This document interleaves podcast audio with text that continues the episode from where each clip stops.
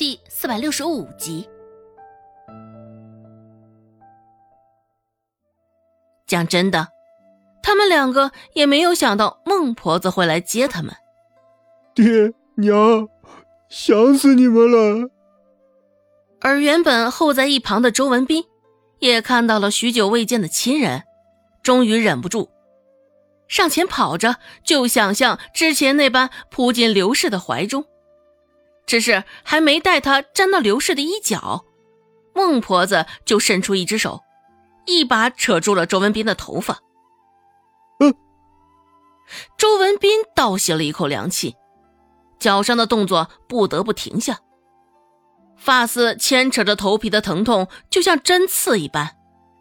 扯着周文斌头发的手看着骨瘦嶙峋的，却是相当有力。现在还在使劲儿，将周文斌扯离刘氏，牵动着往内深陷的腮帮子。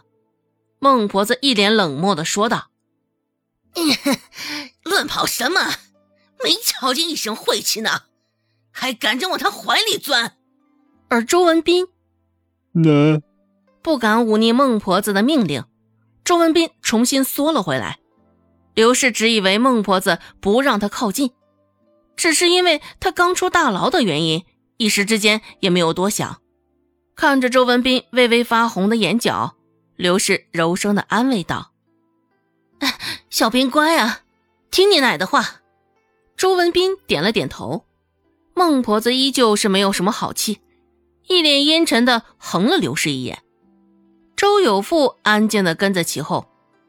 许是因为孟婆子的脸色不够好看，许是因为此刻的气氛诡异极了，周有富忍不住开口，试图打破这份诡异，说道：“娘，这段时间照顾有斌，麻烦你了。”孟婆子脚上的动作未做丝毫的停顿，回应道。哼，说这些做什么？赶快回家，咱们好好再算算这笔账吧。算账？听着孟婆子这言语中的意思，怎么那么像是讨债的？只是现在周有富夫妻俩哪有什么闲钱呢？几个月都在大牢里，压根儿没有什么收入来源。一群人都想着自个儿的心事儿，走过一段路。却发现周有贵被落在了较远的身后，周有贵正呆呆地盯着县令府所在的方向，皱着眉头，脸上一派不明所以然之状。看着周有贵的样子，不像是准备跟上，孟婆子这才深深的吸了口气，吼道：“有贵！”周有贵的身形还是未动，孟婆子往回走了两步。扯着嗓子继续吼道：“有贵，你还杵着干什么？”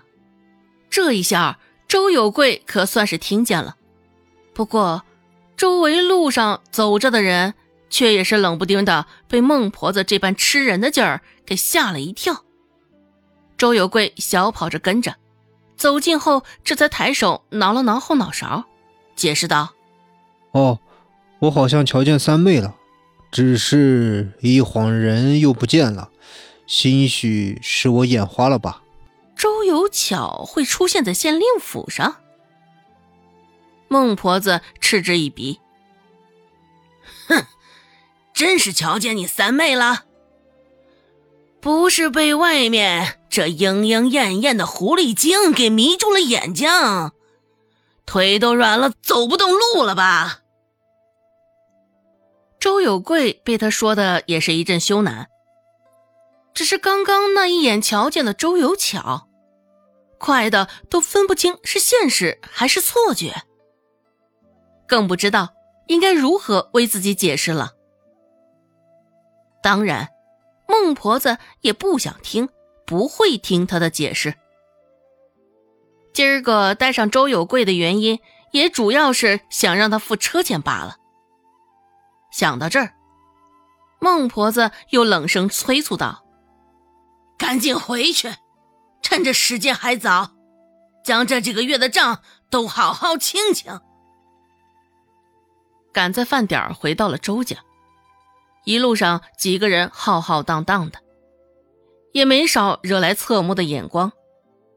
孟婆子穿着怪异，而在牢里待了数月的周有富与刘氏两个人也是狼狈的不行，蓬头垢面的，身上穿的还是之前天热时的薄衫。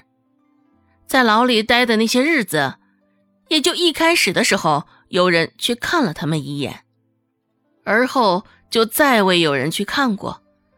就连周文斌也是从未有过，当然，孟婆子也不允许他去。哟，周家老大这是出狱了，在牢里凉快了这么久，有什么想法没有啊？看样子这牢里的生活真的是不怎么样啊！哼，你瞧瞧，你瞧瞧，才待了不过两三个月而已，这人都像是老了十几岁呢。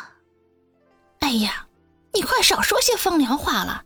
没瞧见孟婆子的眼睛，这都快赶上要吃人了。哎呀，那还不赶快走！也不怕沾染上晦气！呸呸！现在这个时辰，正是路上人多的时候。忙碌了一早上的人，现在都从田里、山上回来了。孟婆子几个人本就是扎眼的很。村子里与周家不对付的人也不少，瞧见孟婆子几人，也不忘了得口舌之欢。对着孟婆子几人，就是指指点点的一阵议论。孟婆子恶狠狠地瞪着说话的那几个人，原本被眼皮罩着的眼珠子，现在却像是突爆出来一般，看着真是有几分的凶兽之状。似是要将人生吞活剥了。被孟婆子瞪了，一些胆小的人成鸟兽散的逃开。只是还剩下了一小部分不怕他的，嘴里的议论还没有停下。素来欺软怕硬的孟婆子也是没得办法，只能由着他们去。